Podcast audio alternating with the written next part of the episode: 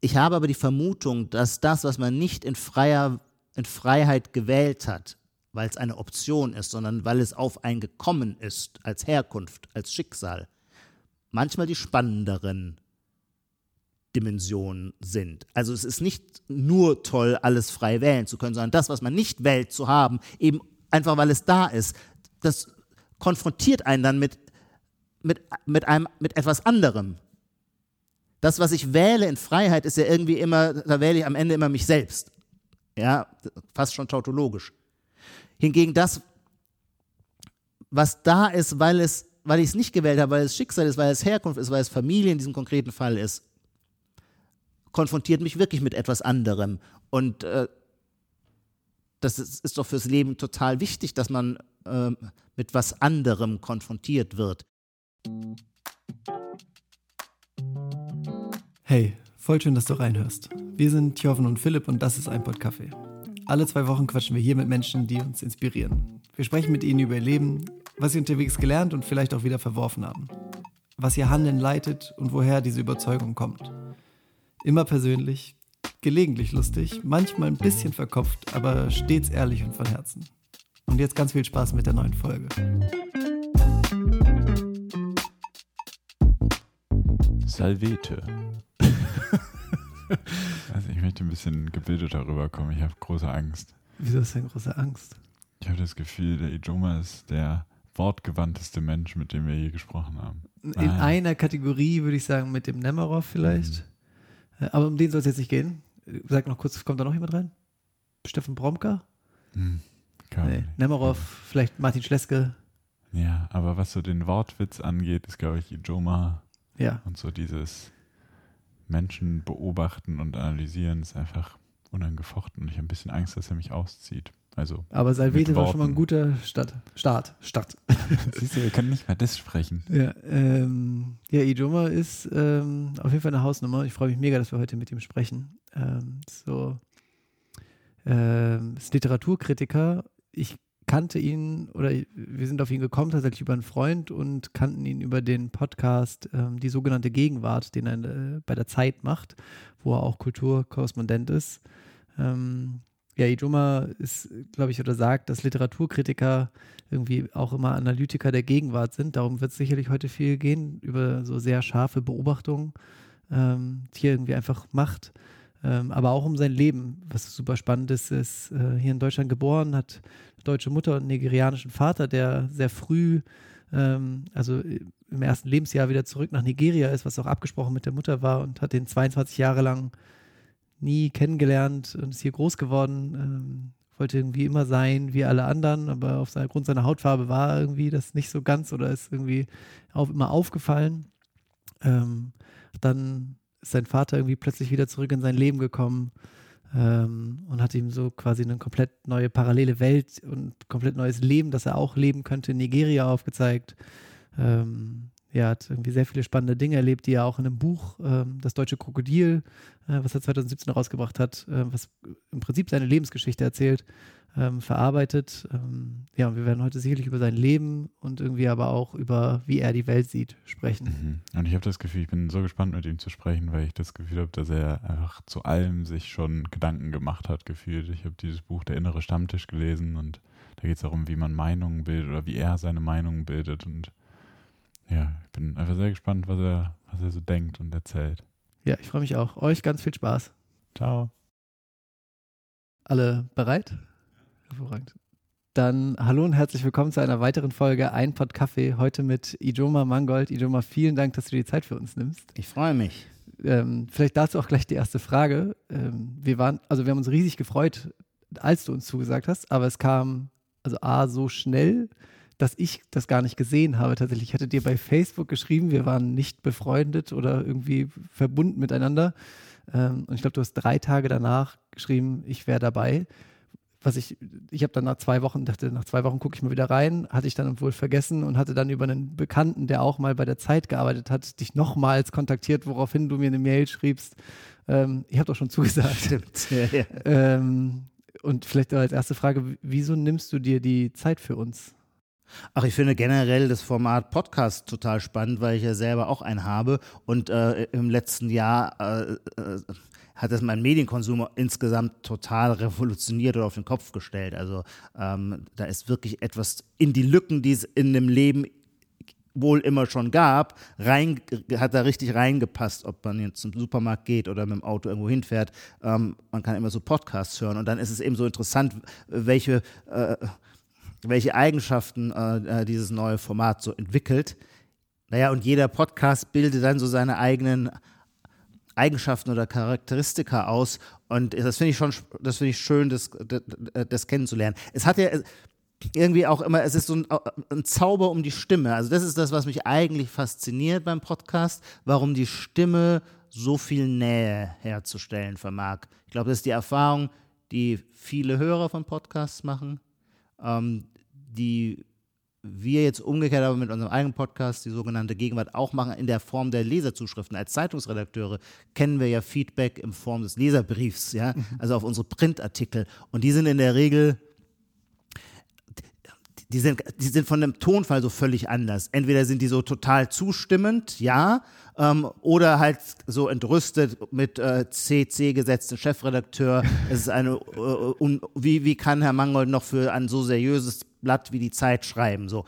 All diese harschen Tonfälle gibt es bei den Zuschriften auf unseren Podcast gar nicht, sondern da ähm, ist immer, herrscht immer eine äh, wohlwollende Sanft und Zartheit. Und selbst wenn ähm, diejenige oder derjenige äh, sagt, dass er mit irgendeinem Inhalt, einem Argument oder so nicht einverstanden war, bettete er es in eine freundliche, zivilisierte Form ein. Und da waren wir wirklich überrascht, weil wir das äh, aus dem sonstigen äh, Leserbrief-Genre so nicht kannten. Und meine einzige Erklärung ist, ja, ähm, das muss was mit der Stimme zu tun haben, die natürlich, weil die Stimme ist quasi so das Vulnerable am Menschen, dass man deswegen als Zuhörer dann auch nicht so umgekehrt, auch nicht gepanzert darauf reagiert.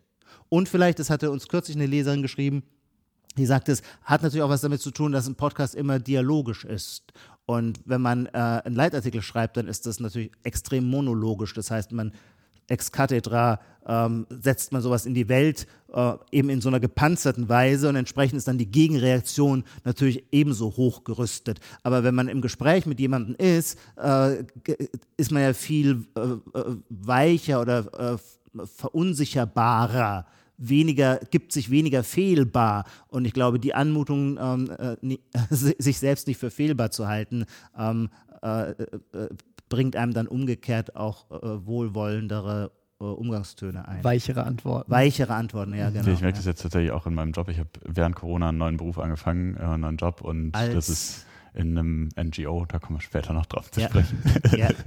ähm, und da das alles remote ist, kommuniziert man ja auch zu Großteilen durch geschriebenes Wort und teilweise ja. mit neuen Kollegen, die man noch nie gesehen Stimmt, hat. Schwierig. Und das ist viel schwieriger, da irgendwie, da muss man viel vorsichtiger sein und Sachen viel ausführlicher formulieren, wenn man einfach nicht weiß, wie die andere Person tickt oder man nicht weiß, dass man sich grundsätzlich wohlgesonnen ist. Ja. Mhm. Ähm, zurück nach hier. Ähm, wir sind heute getestet und mit Abstand, wie man das ja so heute macht, in Moabit bei dir zu Gast. Aber seit der Pandemie verbringst du große Teile in der Uckermark. Das ist hier so in Berlin irgendwo im Nirgendwo auf dem Land. Ähm, und dein Job ist aber ja in sehr vielen Anknüpfpunkten mit einer Beobachtung der Gegenwart verbunden. Hast du das Gefühl, auf dem Land ist man irgendwie am Puls der Zeit oder muss man dafür in der Stadt sein? Ja, den Puls der Zeit äh, den gibt es äh, seit einem Jahr nicht mehr. Auch wenn ich durch Berlin laufe, passiert nicht viel, bekomme ich nicht viel mit.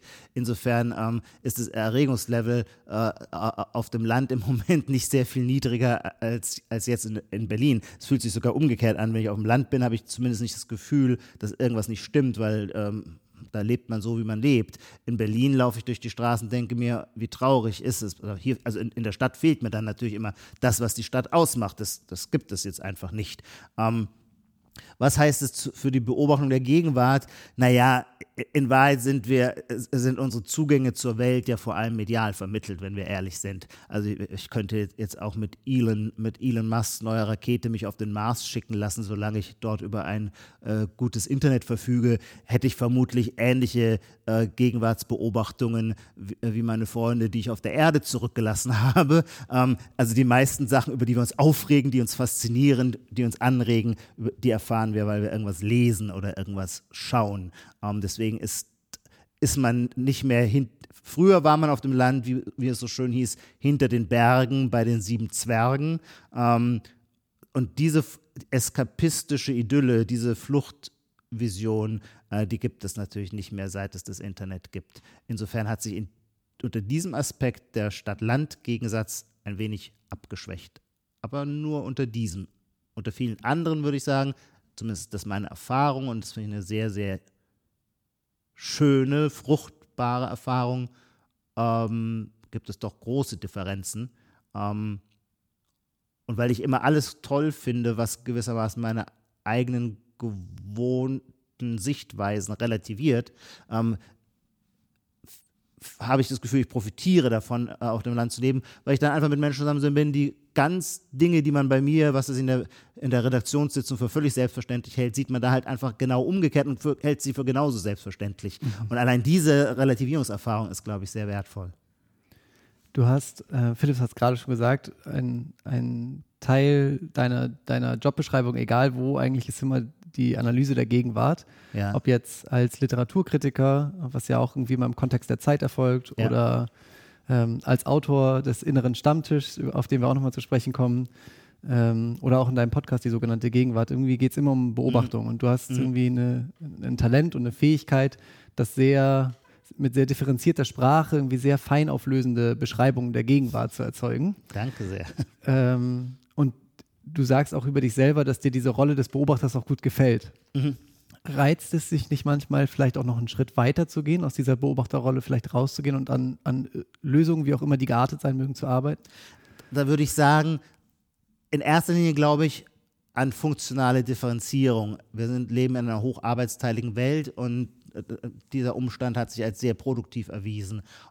Die Position des Beobachters ist auch eine äh, Job Description, also auch eine bestimmte Kompetenz, ähm, aus der sich keineswegs schlüssig im nächsten Schritt ergibt, ähm, dass man äh, am richtigen Ort wäre, wenn man jetzt auch die, für die Handlungen sorgen müsste. Also insofern, nee, das ist halt auch einfach, finde ich, mein Beruf. Als Journalist, als Autor ist man Beobachter und man hat die Freiheit, Überraschendes wahrzunehmen, auch sehr viel stärker, wenn man nur Beobachter ist. Es ist sehr, sehr schwer, wenn Sie zum Beispiel eben vieles Stichwort NGO, wenn Sie, äh, äh, keine Ahnung, wie der Spitzenjob da heißt, Direktor einer NGO sind, dürfte es sehr, sehr viel schwieriger sein, einen ganz unvoreingenommenen Blick auf die Dinge zu haben. Also einen Blick, der offen ist für Überraschungen, für etwas, was man nicht vorher schon eingepreist hatte. Das Gleiche gilt natürlich in noch viel stärkerem Maße für einen Politiker, weil sie natürlich immer eine ganze Institution und so einen ganzen Apparat dran haben, der ja jetzt einmal auf den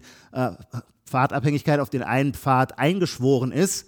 Und äh, dafür haben sie auch gekämpft, dafür haben sie ihre Gelder bekommen. Jetzt müssen sie auf diesem Weg weitergehen. Das, auch, das will ich gar nicht kritisieren. Ich will nur sagen, es ist eine andere Haltung als die Unabhängigkeit eines Beobachters. Wenn ich von heute auf morgen eine 180-Grad-Wende hinlege in meinen Ansichten über die Welt, ähm, dann verbrenne ich damit nicht anderer Leute Geld, die genau dafür bezahlt haben, sondern dann mache ich das, wofür ich bezahlt werde. Ich würde annehmen, mein Arbeitgeber bezahlt mich dafür, äh, dass ich nicht jeden Tag dasselbe denke, sondern versuche, äh, irgendwie immer wieder mal auf einen neuen Gedanken zu kommen. Ähm, das heißt, genau das ist, äh, ist dann eben Teil meines Berufs.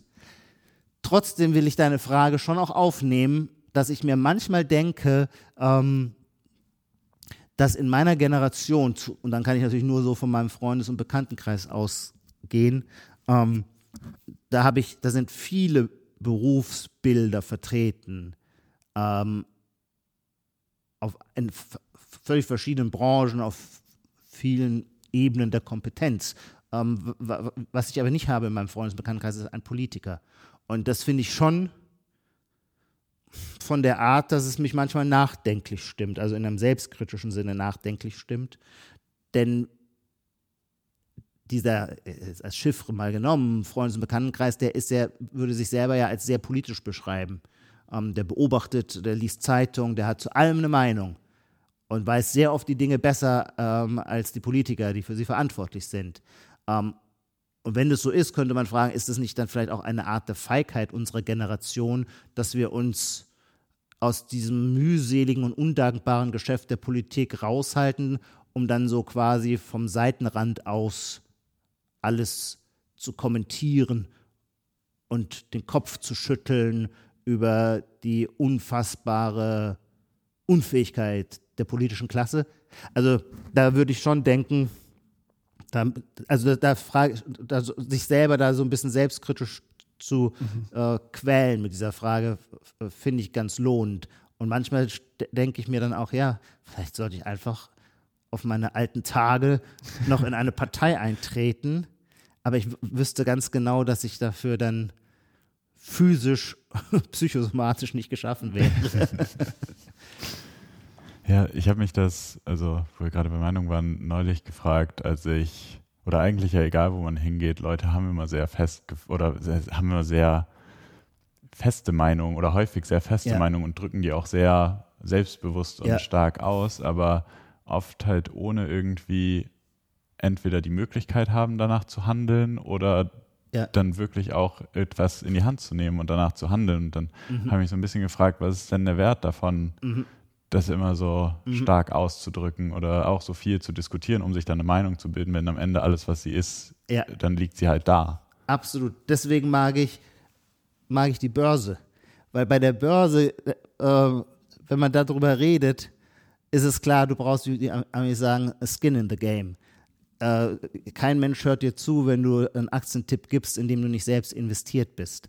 Das heißt, äh, bei Meinungen zu Wertentwicklung von äh, äh Unternehmen ähm, kommt diese Situation quasi verbal alles besser zu wissen, aber nicht in der Verantwortung zu sein, nicht auf. Es sei denn, man ist ein reiner Hochstapler, der zu allem halt eine Meinung hat. Aber in der Regel, äh, wenn man, äh, wenn Leute, die sich ein bisschen fürs, äh, für ihre Geldanlage interessieren, also äh, irgendwie aktiv versuchen ähm, zu sparen und das anzulegen, äh, wenn die eine Meinung haben, dann, weil sie das ja selber gegangen sind. Und damit finde ich, ist eine andere, äh, ja, ist eine andere anderes Gewicht in ihren Worten, denn äh, im Zweifelsfall ähm, haben sie ja auch die Zeche zu bezahlen, haben sie für die Verluste dann auch äh, einzustehen. Und sie können sich vor allem nicht rausreden, das finde ich, glaube ich, so, in, so angenehm. Bei allen anderen Themen, bei allen politischen, kulturpolitischen, literarisch-ästhetischen Fragen ist es immer so, man hat eine Meinung, so und so sind die Dinge. Dann passiert irgendeine Zäsur, ein Ereignis und danach werden alle behaupten, diese Zäsur hat ihre Meinung bestätigt. Es noch, es, es, in dieser Welt passiert nie irgendetwas, was irgendjemand widerlegen würde. Woran liegt es? Naja, weil jeder dieses Ereignis so interpretiert, dass es zur Bestätigung dessen wird, was er je immer schon gesagt hat. Und das funktioniert halt im besten Falle bei einem Gespräch äh, äh über die Börse nicht, weil äh, da, kann, da, da kann man die Ereignisse nicht zurecht interpretieren, denn die sind einfach nur Ziffern, die sind einfach nur Zahlen. Mhm. In, also das, was du gerade beschrieben hast, ist, glaube ich, auch eine, einer deiner wesentlichen Punkte in äh, der innere Stammtisch. Ja. Also diese Beobachtung, die du irgendwie an dir selbst ja auch festmachst in dem ja. Buch, ähm, dass wir häufig das, was wir selber sehen oder empfinden, irgendwie so als sehr gesichert sehen und die, die gegenüberliegende Meinung als fehlinformiert, ja. fehlgeleitet, äh, schlecht informiert, wie auch immer. Oder moralisch verrottet. Äh, genau, so, ja. was ja wahrscheinlich sogar noch schlimmer ist. Ähm, diese, diese Vorurteile und auch vielleicht diese Verschlossenheit dem anderen gegenüber abzulegen, ist, glaube ich, was, was, ähm, was im persönlichen Miteinander so einer Gesellschaft sehr gut tun wird. Und du sagst ja auch, dass wir da schon mal auf einem besseren Weg waren, als wir es heutzutage vielleicht sind. Ähm, wo, woher kommt bei dir diese Offenheit? Ist es vor allem die Lust am Diskutieren oder ist es ein grundsätzlich positives Menschenbild? Ähm, ich weiß es nicht. Ich habe nur eine Hypothese. Dadurch, dass ich eigentlich immer schon, ich würde so sagen, ich war irgendwann mal bei den Jusos, habe ich glaube ich noch nie verraten, aber, da war ich so der Schriftführer, da war ich 14 oder 15. Ähm, dann ist es aber eingeschlafen. Ähm, Wir können das rauspiepen, wenn du möchtest. Ach nein, ähm, ich würde so sagen, seit meinem 16., 17. Lebensjahr war ich tendenziell, hatte zwar dann auch, wie sich das gehört, in dem Alter natürlich auch so eine marxistische Phase. Ähm, und ich erinnere mich sogar, wie ich eine Zeit lang so Bücher aus der und über die DDR las, in der Hoffnung, ähm, noch Argumente zu finden, warum das das überlegene System ist. Aber es war, es war eine harte Lektüre. ähm, aber dann äh, äh, relativ bald, so seit, keine Ahnung, 17 oder 18 bin, war ich tendenziell immer äh, rech, weit, weit, rechter als meine ganzen Freunde. Also ich war immer unter Linken und war tendenziell immer irgendwie liberaler oder konservativer oder sonst was. Das heißt, ähm, meine normale Lebenserfahrung war immer die, äh, so eine Minderheitenposition im Meinungsspiel einzunehmen. Und darunter habe ich auch nie gelitten. Das hat mir auch immer Spaß gemacht, weil ich auch ein streitlustiger Mensch bin. Ähm, also da, da, da, fließt bestimmt auch so was Charakterologisches ein. Ich nehme an, wäre ich in ähm, äh, mehrheitlich äh, konservativen äh, Milieus unterwegs gewesen, wäre mein Pendel vermutlich, würde, wäre meine, äh, mein Verdacht zur anderen Seite ausgeschlagen. Aber wir sagen, ähm, dadurch, dass ich irgendwie immer,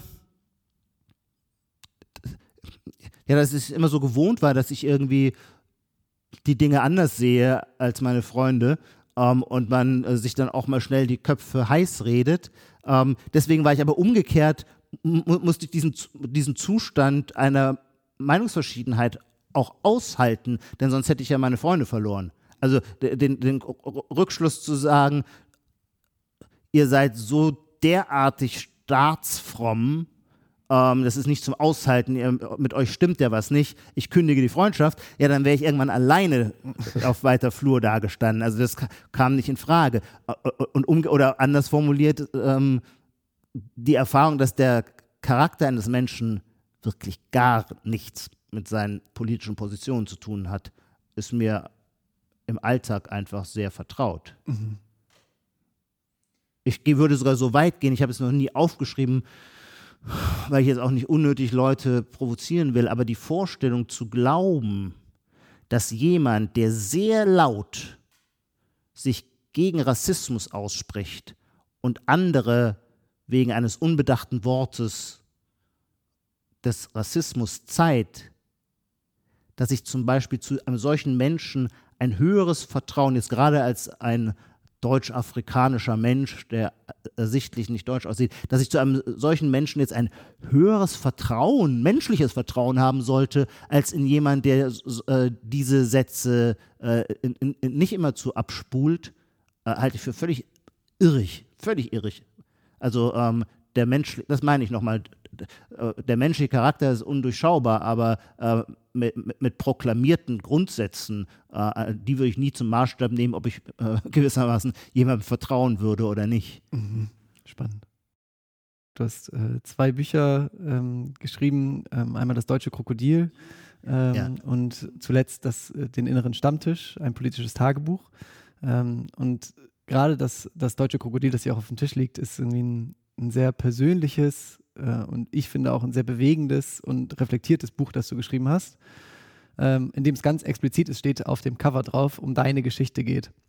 Über deine Kindheit in Dossenheim, irgendwie über den, ja. über den Versuch äh, oder den Wunsch, irgendwie dazuzugehören, auch wenn man irgendwie anders ist, ja. über deinen abwesenden nigerianischen Vater, der dann auf einmal mit 22 Jahren in dein Leben tritt und dir irgendwie so ein eine Welt aufzeigt oder ein mögliches zweites mhm. Leben, das du mhm. pr im Prinzip direkt nehmen könntest. Ja, ja, ja. Äh, was natürlich irgendwie sehr viele Fragen auch zur Identität aufwirft. Ähm, über, über das Sterben und den Tod deiner Mutter, wie auch ein sehr persönliches Kapitel. Ähm, und du hast dieses Buch geschrieben und gleichzeitig hast du gesagt, das Letzte, was du möchtest, ist, dass man aus diesem Buch irgendwie eine Botschaft rausliest. Mhm. Dann habe ich mich gefragt, warum hast du das Buch dann geschrieben? Ach so, naja, Botschaften, ich bin kein großer Freund von Botschaften. Botschaften halte ich irgendwie immer für eine Form der Komplexitätsreduzierung.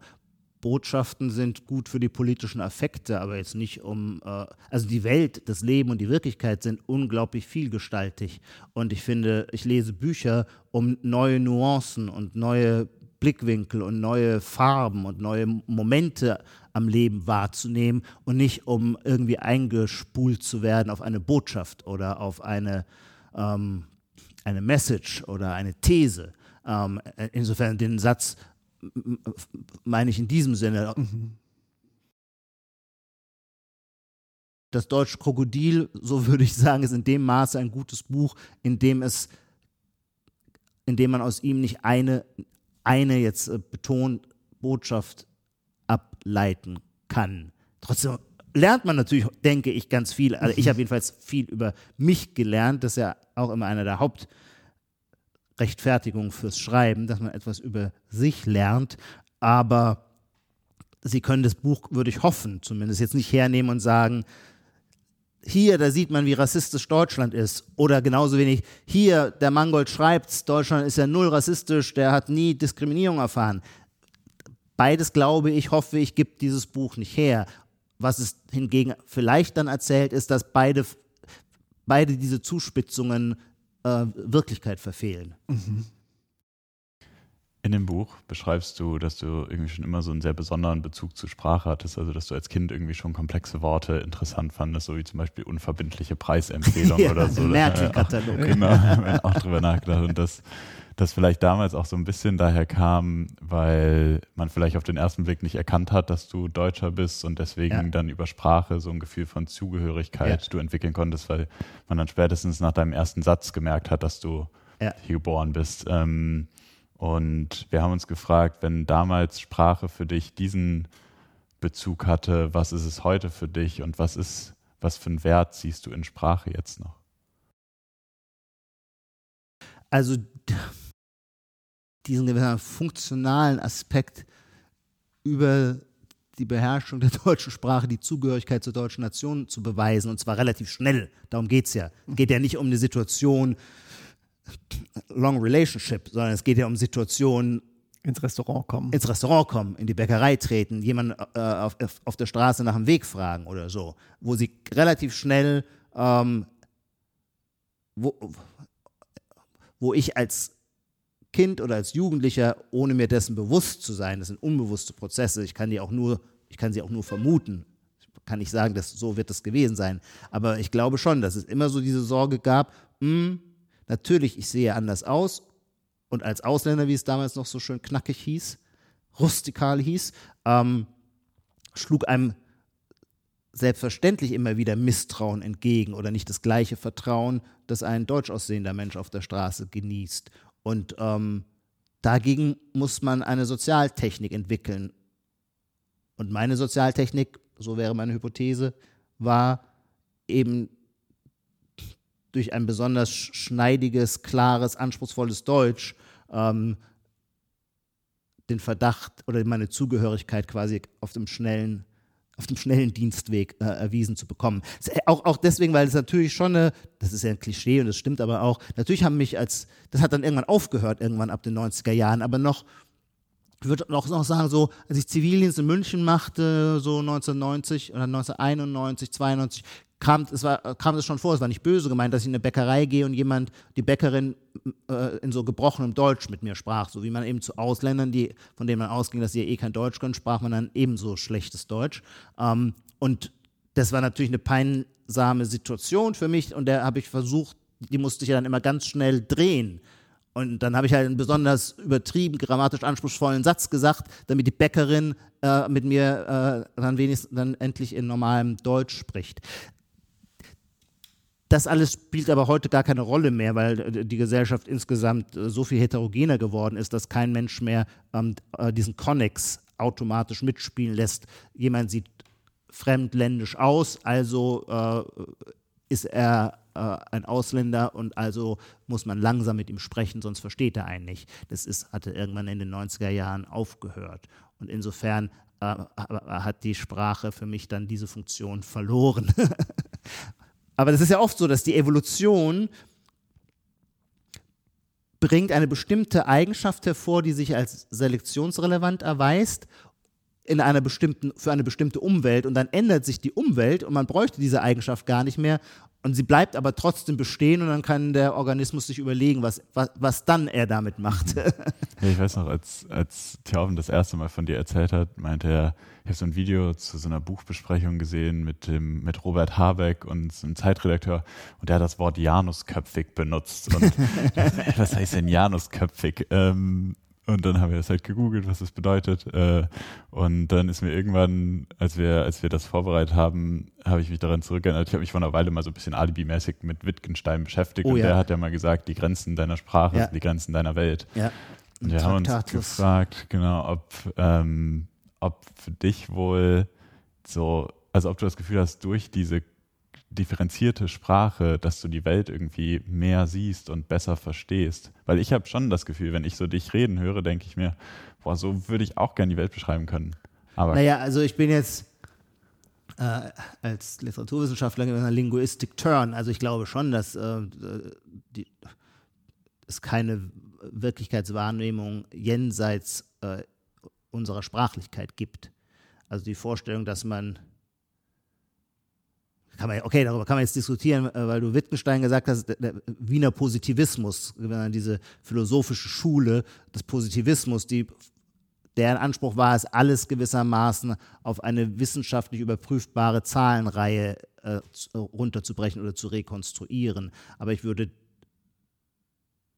denken, dass es dass die Welt und vor allem die Punkte, über die wir uns streiten, nämlich wie ist die Gesellschaft, wie schaut die Gesellschaft aus, ähm, die, die, ist uns nur sprachlich zugänglich und äh, wir können uns auch über einzelne Worte wahnsinnig streiten und das ist kein Zufall, sondern es muss was damit zu tun haben, dass Worte so strategisch sind in, bei dem eigenen Anspruch, eine gültige Weltbeschreibung durchzusetzen.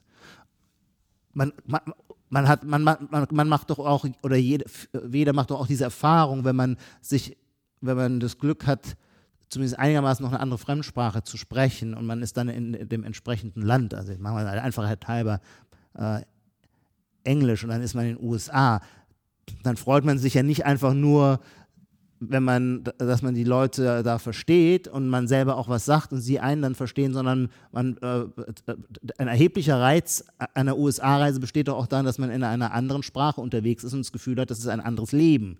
Also man ist dann anders drauf und man verhält sich dann anders und so weiter. Und da hat man doch das Gefühl, dass man ist zum Beispiel in einer anderen Weise witzig. Ich glaube, der, der Eindruck, dass äh, Engländer und Amerikaner einfach äh, sehr viel witziger sind äh, als Deutsche, der hat, glaube ich, erheblich was damit zu tun, dass sich die englische Sprache wahnsinnig eignet für einen äh, äh, leichtfüßigen, schnellen, witzigen Austausch. Und wo das Deutsche doch eher so schweres Heeresgerät ist. Also da muss schon, da muss man das geht etwas langsamer und etwas komplexer und hat dann auch eine tolle Durchschlagskraft, aber so für den äh, leichten Gebrauch, leichten schnellen Gebrauch nicht so zu empfehlen oder so. Insofern, nee, klar, ich glaube, äh, es geht sehr viel äh, äh durch Sprache.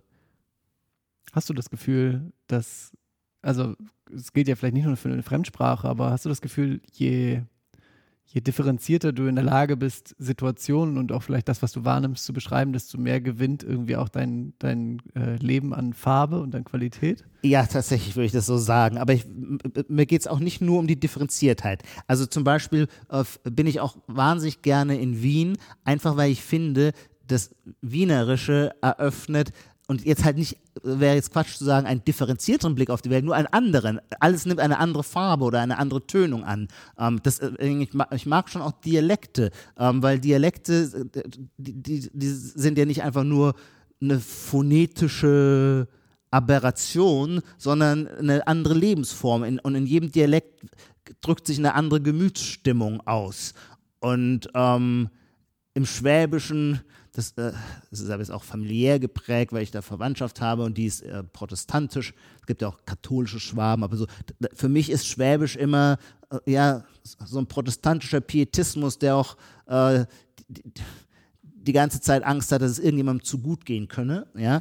ähm, bei mir, wo ich herkomme, in, der, in, Heidelberg, in der Kurpfalz, unser Pfälzisch ist das Gegenteil. Das ist für, für meinen Geschmack durch und durch katholisch, also äh, äh, äh, sinnesfroh, manchmal vielleicht sehr behäbig ähm, und auch vielleicht allzu selbstgefällig. Ähm, aber da würde jetzt keiner, also die, die sich selbst zu geißeln, ist im Kurpfälzischen oder im Pfälzischen als Sprache zum Beispiel schon sehr, sehr schwierig. Ähm, äh, das sieht, finde ich, im, im Schwäbischen anders aus. Also das sind alles Weltzugänge und ja, was du sagst, sehe ich genauso. Ich würde nur nicht immer zu, dafür das Wort differenziert gebrauchen, sondern einfach so verschiedene Farben oder verschiedene Formen äh, äh in der Welt zu sein und, und aufs Leben zu schauen. Ähm, Du hast mal in deinem Podcast gesagt, wenn du eine amerikanische Elite-Universität durchlaufen hast, hast du nicht unbedingt eine echte Fähigkeit erworben, aber du hast auf jeden Fall eine Verhaltenskonformität entwickelt, mit der du dann in einem elitären Milieu Investmentbanker oder NGO-Präsident werden kannst. Ja. Woher kommt die Beobachtung?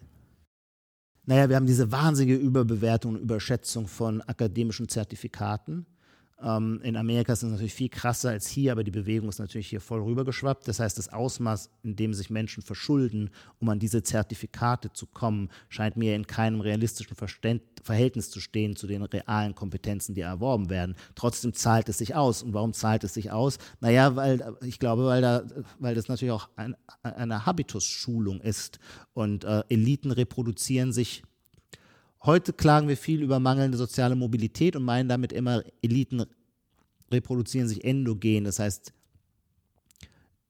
man muss schon aus dem entsprechenden familiären Haushalt kommen, um dann auch wieder in Harvard zu studieren, weil der äh, Vater da schon äh, studiert hat und dann äh, ergreift man, ergreift man einen entsprechenden Beruf. Ich glaube aber eher, dass die soziale Selektion, die es fraglos gibt, die es im Übrigen auch immer geben wird, irgendwelche Mechanismen der Selektion, äh, ähm, wir leben nun mal in einem evolutionären äh, Medium, ähm, wird es immer geben, aber die, die, die, haben viel mehr mit einem bestimmten sozialen Code zu tun. Und der, äh, wenn man sich den aneignet, dann ist es völlig egal, ob man aus einer Einwandererfamilie kommt, ähm, ähm, äh, in der diese äh, dieser Code noch nicht beherrscht wurde, aber äh, weil man die Intelligenz mitgebracht hat und dann müssen natürlich glückliche Umstände den Weg einem dann auch bahnen an eine Universität. Aber dann, dann wird da, glaube ich, äh, dieser soziale Code erworben, der dann ähm, dafür sorgt, dass man zu dieser global, globalen Klasse, die sie selbst gerne kosmopolitisch nennt, gehört ähm, und die so einen bestimmten Tonfall hat, vermutlich auch bestimmte gesellschaftspolitische Ansichten äh, und so weiter, mit denen man dann ja, da überall hinkommt. Ja. Ich frage deswegen, weil ähm, ich habe meine Masterarbeit äh, in Stanford geschrieben und bin jetzt Assistent von dem Präsidenten bei einer NGO. Und als ich das so gehört habe, dachte ich so, ja. Stanford ist so geil, das muss ich mir auch sagen. Stanford ist so geil. Ich war da mal nur als Besucher, ähm, aber ich habe die Atmosphäre und auch die Art. Ähm, Gibt es einen deutschen Professor für äh, Komparatistik, der Hans-Ulrich Gumbrecht ja. und ähm, der hat da mit Robert Harrison zusammen so ein Privatissimum, nennt man das, glaube ich, also so eine Art Oberseminar. Und ich war eigentlich nur mit meiner Freundin auf Durchreise, besuchsweise mhm. da, äh, ferienweise. Und ähm, Gumbrecht lud mich aber ein. Da, und das, das war so eine schöne Brainstorming-Atmosphäre. Und dann, naja, wem sage ich, dann, ich meine, die Bay Area ist einfach das, ist schön da, absoluter ja. Hammer, ja, es ist wirklich absoluter Hammer. Ja, na, auf jeden Fall, also ich fand es, ähm, also unabhängig mal von der Zeit, äh, so, da ist ja echt sehr viel Wahres dran an dem, was du sagst. Und im ja. Moment, als ich das gehört habe, und das passiert, glaube ich, oft bei deinen Beobachtungen, fühlen sich halt Leute ertappt. Mhm. Und bei mir hat das dann dazu geführt, dass ich so ein bisschen angefangen habe, meine Intentionen zu hinterfragen und so ein bisschen nochmal einfach reflektierter darauf zu gucken. Ist das, warum du solche Beobachtungen machst oder mit welcher Also an diesem Intention Punkt war, ich glaube, dahinter stand tatsächlich ähm, ähm, ein bisschen wie du gesagt hast, ich wollte damit schon Leuten wehtun. Und deswegen war das Entscheidende an der Aussage ähm, gar nicht so das alles, was ich erst sagte, sondern äh, war die Auswahl der Berufsgruppen. Und ich, wenn ich das jetzt richtig erinnere, sagte ich Investmentbanker, NGO-Direktoren und irgendwas mit Literatur. Professoren für Germanistik oder so. Und das war eigentlich, glaube ich, was ich, äh, was ich beibiegen wollte. Ähm, wenn wir über Elitenrekrutierung sprechen in einem sogenannten sozialkritischen Sinne, dann würde man, dann läuft es am Ende immer darauf hinaus und dann werden die Investmentbanker. Aber das stimmt natürlich nicht. Die Stanford-Absolventen werden nicht einfach nur Investmentbanker oder Start-Upper, die werden eben genauso Germanistikprofessoren oder Philosophieprofessoren oder äh, NGO-Direktoren, also in einem eher linken Bereich unterwegs. Und äh, ich finde, wir machen es uns dann immer zu leicht, wenn wir äh, ähm, Elitenrekrutierung anprangern und dann quasi so äh, denken, ja, das ist das böse kapitalistische System, das sich da re selbst re reproduziert. Nee, zu diesem System gehört selbstverständlich äh, auch jede sich fortschrittlich dünkende äh, Institution wie irgendeine NGO oder so. Also mir war es, mir glaube ich, einfach wichtig, diese drei Berufsgruppen mal in einen Topf zu werfen. Ja, gut, dann mache ich, dann mach ich ja doch alles richtig. so, alles, was du heute hören wolltest. Ja. Okay, fertig. ist, das, ist das im Moment passiert oder war das ein, also ein Argument, das du dir vorher zurechtgelegt hattest und dann da strategisch im Podcast platziert hast? Weil es wirkte sehr aus dem Moment entstehend. Und Ja. Jetzt, jetzt gerade, als du es beschreibst, klingt es so, als wenn du es, also als, wie du vorhin gesagt hast, als wenn du strategisch hier Wörter gewählt hast, um einen Effekt zu erzielen. Das kann ich nicht so ganz unterscheiden, weil wir äh, mit äh, meinem Kollegen Lars Weißbrot, wir bereiten uns natürlich immer vor. Das heißt, wir telefonieren vorher ewig lang und diskutieren, aber wir schreiben da nichts auf. Aber da nehmen bestimmte Argumente, die man hat, dann schon mal so Form an.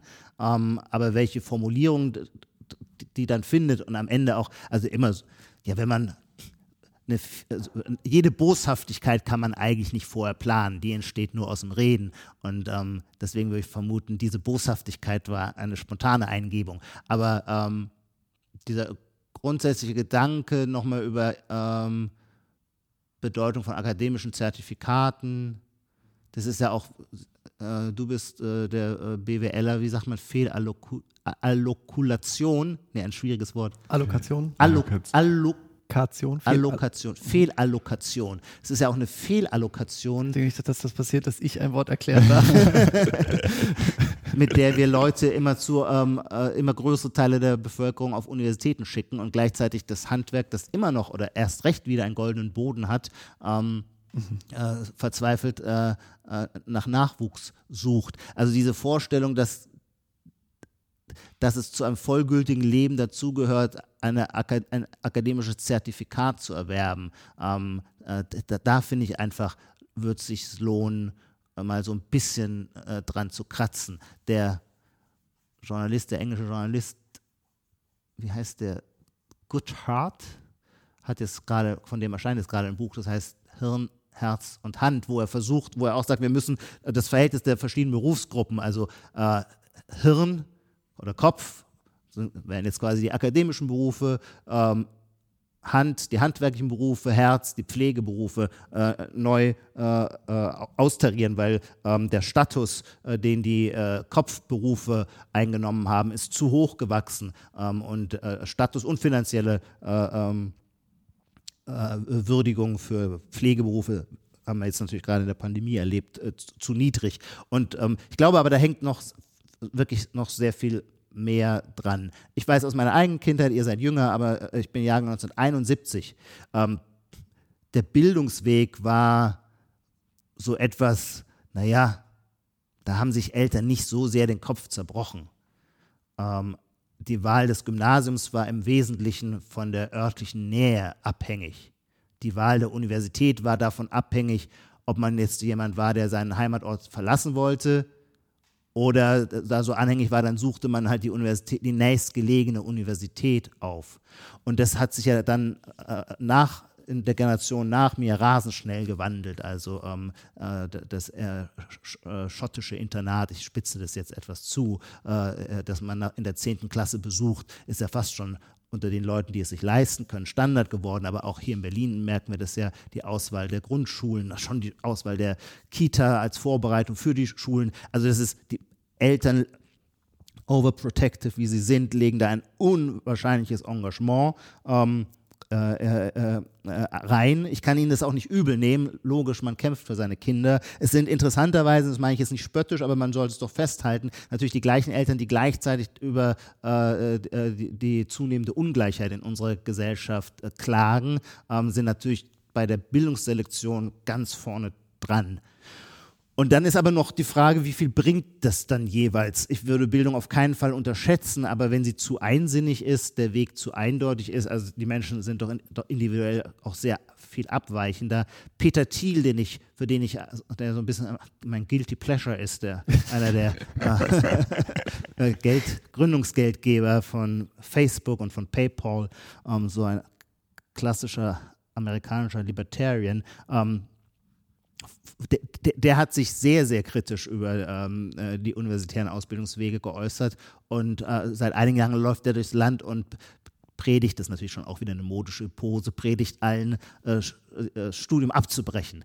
Ähm, also genau, den höchsten Status hat man heutzutage, und das ist natürlich auch schon wieder verlogen, angeberhaft, hat man heute, wenn man ein Stanford-Studium abbricht, nicht wenn man es abschließt. Natürlich sollte es aber ein Stanford-Studium sein, das man abbricht, ähm, damit man schon auch mal bewiesen hat, man hätte es ja machen können. Ja, der Gründer, ich habe vorher in so einem Startup in München gearbeitet und der Gründer hatte noch einen Credit im Bachelor offen, hat er bewusst nicht gemacht, damit ja. er erfolgreich ist und aber sein Studium abgebrochen. Genau. Ähm, genau, wie gerade schon beschrieben, ich arbeite in, in so einem NGO und ähm, Für was für ein Thema? Pflanzliche Ernährung. Mhm. Also so ein ähm, ProVeg heißen die. Mhm. Genau, und das ist, ist cool, aber natürlich verglichen mit der kapitalistischen Welt verdient man da deutlich weniger. Man hat wahrscheinlich aufgrund der Themen, mit denen man sich auseinandersetzt, auch weniger Spaß, als wenn ich in einem Startup, was Sexspielzeuge herstellt oder so, arbeite. Ähm, und ich frage mich oft so ein bisschen, also ich glaube, es kommt auch zu gewissen Teilen, weil ich es einfach, A, ist ein Thema, was mir im Herzen liegt, B, auch so ein bisschen, weil ich irgendwie meine Schuld aus einer verhältnismäßig wohlhabenden Familie zu ja. stammen äh, will an die Gesellschaft. Ja.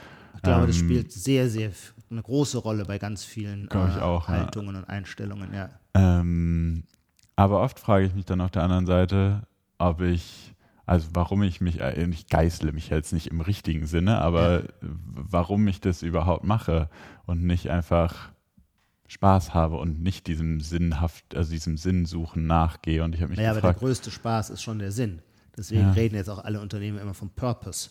Die Denkst Leute, du, das ist? Also in Amerika heißt es jetzt, du kriegst die Top-Leute nicht über Bezahlung, sondern nur über Purpose.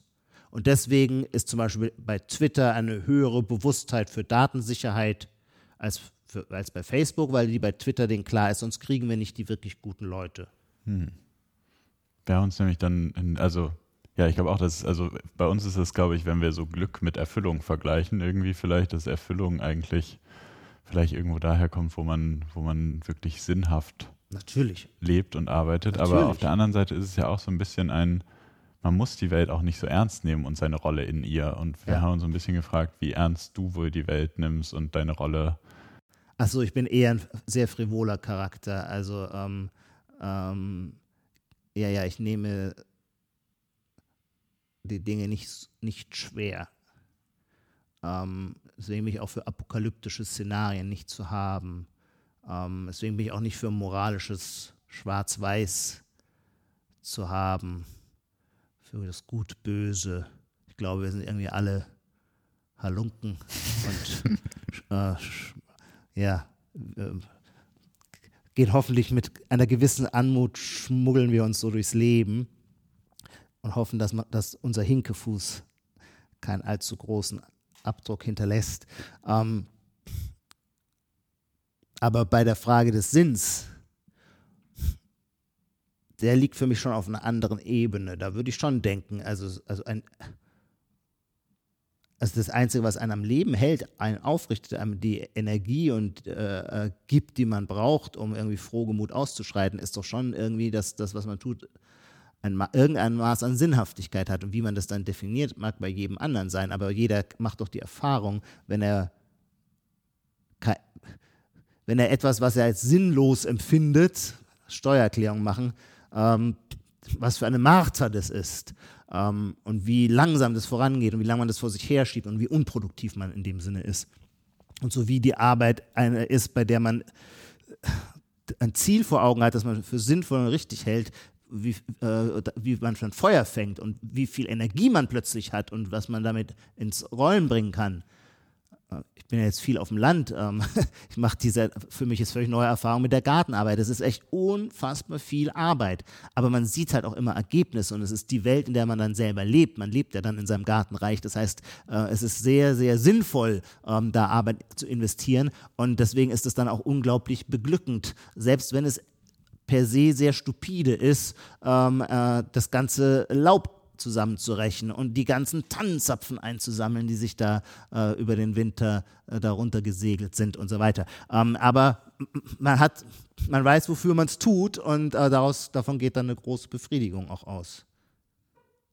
Ich glaube auch von, wenn ich nochmal darauf zurückkommen darf, ich glaube auch von Handwerk, ich, ich würde sagen, als Sozialpsychologe sehe ich doch sofort, die, die, ich habe viel mit Handwerkern jetzt zu tun, weil ich so viel auf dem Land bin. Ähm, das sind doch alles viel rundere Persönlichkeiten als diese An Angestellten-Existenzen, ähm, äh, äh, unter denen ich mich, weil ich selber dazugehöre, in den Städten bewege. Ähm, das heißt, die Sinnhaftigkeit, ähm, auch die Verantwortlichkeit gewissermaßen für einen ganzen Arbeitsprozess, Der ist ja ein Handwerker, so wie, wie, er, wie er mir jetzt entgegentritt, der ist ja nicht nur für ein Rad im Getriebe zuständig, sondern der, also ich, der, der, der deckt das Dach. Der deckt das Dach und dann ist es und zwar das ganze Dach. Und wenn es irgendwo tropft, dann weiß er, muss er dafür einstehen. Und das will er nicht, dass dann irgendwo tropft. Und er sieht das ganze Ergebnis und so weiter. Also das, das, das sind immer sehr souveräne und in sich ruhende Persönlichkeiten, die irgendwie über ähm, Lebenswitz und Weisheit verfügen. So, so, scheint mir das. Bestimmt verkläre ich das jetzt so ein bisschen, aber ähm, ja, Handwerk und Glück, äh, ich finde es eine interessante zumindest einen interessanten Aspekt, das mal so ein bisschen noch stärker aufeinander zu beziehen. Mhm. Und auch, was du gemacht hast, sichtbare Ergebnisse und ja. Verantwortlichkeit. Ich glaube, das ist, ja. was da halt sehr präsent ist. Ja. Und was in, in so einem Bürojob, wo ich irgendwie oft auch gar nicht das große Ganze sehen kann oder auch gar nicht meine Aufgabe ist, das zu sehen, dann, wo das irgendwie nicht vorhanden ist. Ich würde zum Abschluss vielleicht noch einmal eine letzte Frage, nochmal ein komplett neues Fass aufmachen. Ja. Ähm, ähm, wir, hatten, wir haben letzte Woche äh, die erste Folge dieser Staffel aufgenommen äh, mit Seyran Atesh. Ähm, ja. Ich weiß nicht, ob dir der Name was sagt. Ähm, Berliner Frauenrechtlerin hat mhm. hier unweit von hier die Imrusch Goethe Moschee vor Genau, an der Humboldt ist die, oder? Äh, genau, sie will jetzt auch, ähm, oder ich glaube, ihr Ziel ist es jetzt auch. Eine eigene Universität oder eine eigene Universität auszubauen. Ja. Genau. Und wir haben mit ihr. Ähm, für die Imam-Ausbildung. Korrekt, oder? genau. Ja. Für den, und für einen, und sie steht für, sehr für diesen liberalen Islam ja. ein. Genau. Ähm, und wir haben mit ihr auch viel über ihre Familie gesprochen ähm, und was Familie bedeutet, weil sie auch unter sehr repressiven ähm, ja. Verhältnissen aufgewachsen ist, sich dann befreit hat, aber trotzdem immer noch einen sehr engen Bezug zur Familie hat. Ähm, das ist jetzt bei dir nicht der Fall, aber trotzdem hast du irgendwie auch einen sehr ein sehr spezielles Konzept Familie erlebt, so über deinen Werdegang. Ja. Ähm, eine Mutter, die dir sehr nahe stand, ähm, die du als Kind, was glaube ich ganz normal ist, irgendwie äh, nicht immer verstanden hast oder ja. ihre Praktiken nicht immer verstanden hast. Ähm, einen Vater, der dann äh, sehr spät ins Leben getreten ist und ja auch Familie, die ganz woanders ist, die auf einmal da war. Äh, so. Ja. Ähm, was, was, und also und du sprichst auch in dem Buch über den Unterschied zwischen Wahlverwandtschaft und Blutverwandtschaft zum Beispiel. Mhm. Was bedeutet das Konzept Familie für dich? Ähm, heute sehr viel mehr, als ich vor 20, 30 Jahren gedacht hätte.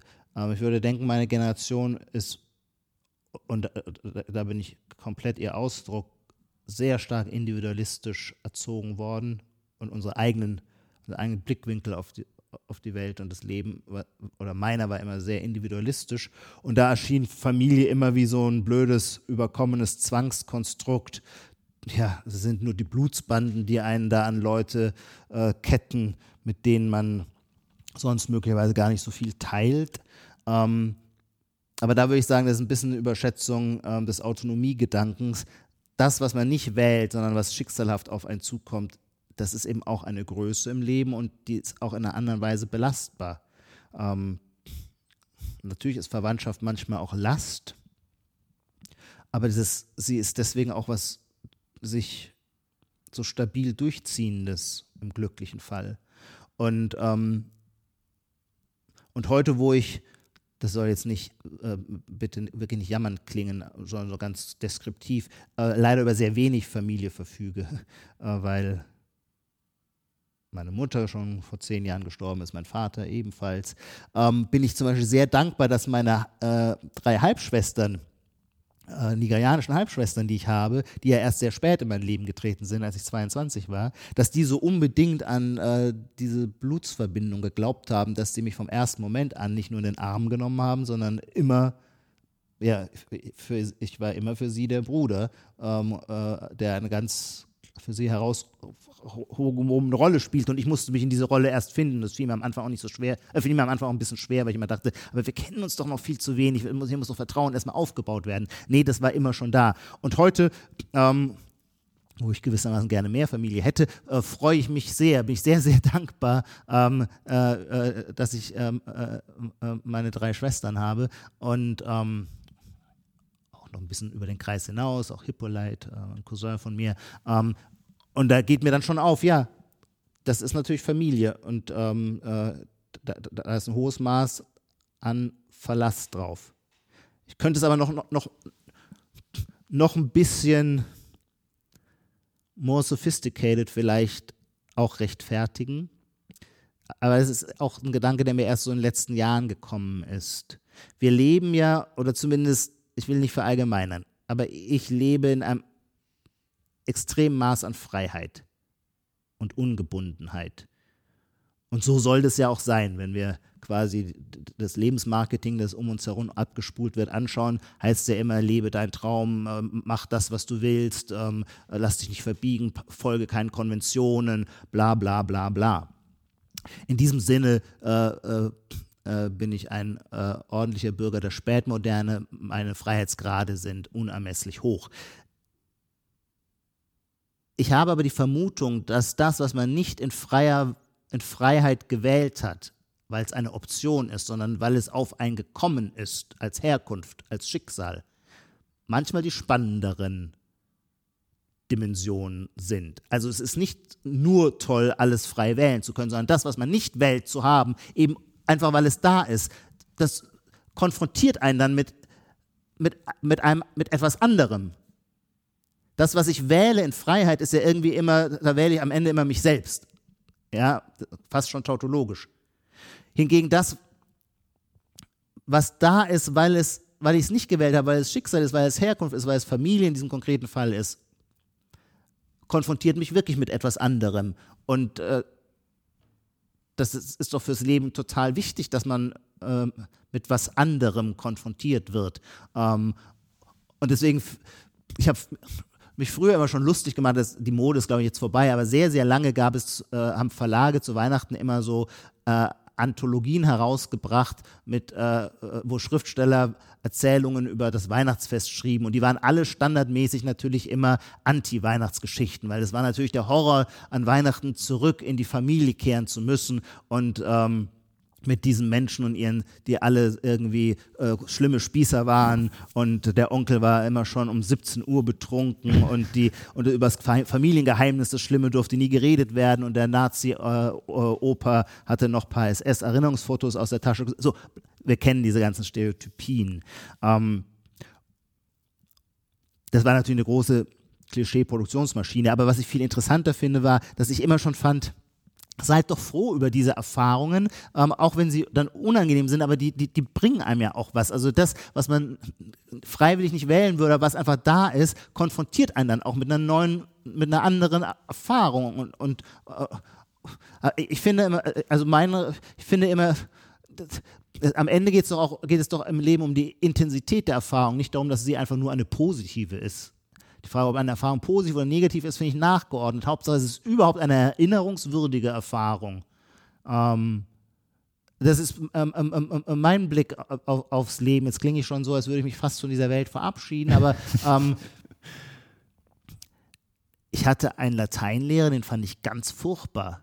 Den fand ich ganz furchtbar. Mit Gründen, mit guten Gründen würde ich denken, würde ich auch heute noch sagen. Aber er hat sich mir unglaublich eingeprägt. Und jetzt mit dem Abstand von 40, 35, 40 Jahren, ähm, bin ich so froh, dass es ihn gab in seiner äh, spießigen Vermufftheit. Ähm, ähm, damals habe ich äh, nur gegen ihn rebelliert, aber ich erinnere mich jetzt sehr oft an ihn. Ich finde ihn jetzt nicht besser als damals. Nee, nee. Aber ich erinnere mich so oft an ihn und finde es so staunenswert, ähm, wie der so war und bin eigentlich dankbar, äh, dass ich dank ihm eine starke Erinnerung habe. Ähm, das, was keine Erinnerung hinterlässt, ist immer das, dann, das ja dann fast umsonst gelebt wäre. Ich würde das einfach so stehen lassen und also ich bin für mich auf jeden Fall sicher, dass ähm, dieses Gespräch heute nicht wie der Lateinlehrer eine positive, starke Erinnerung ähm, bei uns und sicherlich auch bei unseren Hörern und Hörerinnen bleibt. Ijoma, vielen, vielen Dank dir für für deine Zeit, für deine Gedanken, für deine Offenheit, dass du uns verraten hast, dass du mal bei den Jusos warst. äh, genau. Das habe ich noch nie gemacht. Eine exklusive News. Äh, und dass wir hier bei dir sein durften für das Gespräch. Dankeschön. Sehr gerne, es war mir ein Vergnügen. Danke. Hallo, wir sind nochmal. Guck mich nicht so an, bitte, Philipp. Ich möchte jetzt nur noch kurz was hier einsprechen. Gut. Philipp hat kein Headset mehr auf, deshalb hört man ihn nicht mehr. Ähm, am Ende einer jeden Folge, ich sage es noch einmal, gibt es äh, noch eine Frage, die ihr euch dann bitte selber stellt, wenn ihr Zeit und Lust habt. Am besten, äh, Philipps Empfehlung, mit Zettel und Stift. sonst, sonst ist das alles wirr im Kopf und geht sowieso verloren. Die Frage heute angelehnt an das Gespräch mit Ijoma ist, welche Meinung hast du zuletzt geändert und warum? Ähm, genau, Philipp und ich machen uns auch Gedanken und in der nächsten Folge Kalter Kaffee greifen wir das dann nochmal auf. Ciao, ciao.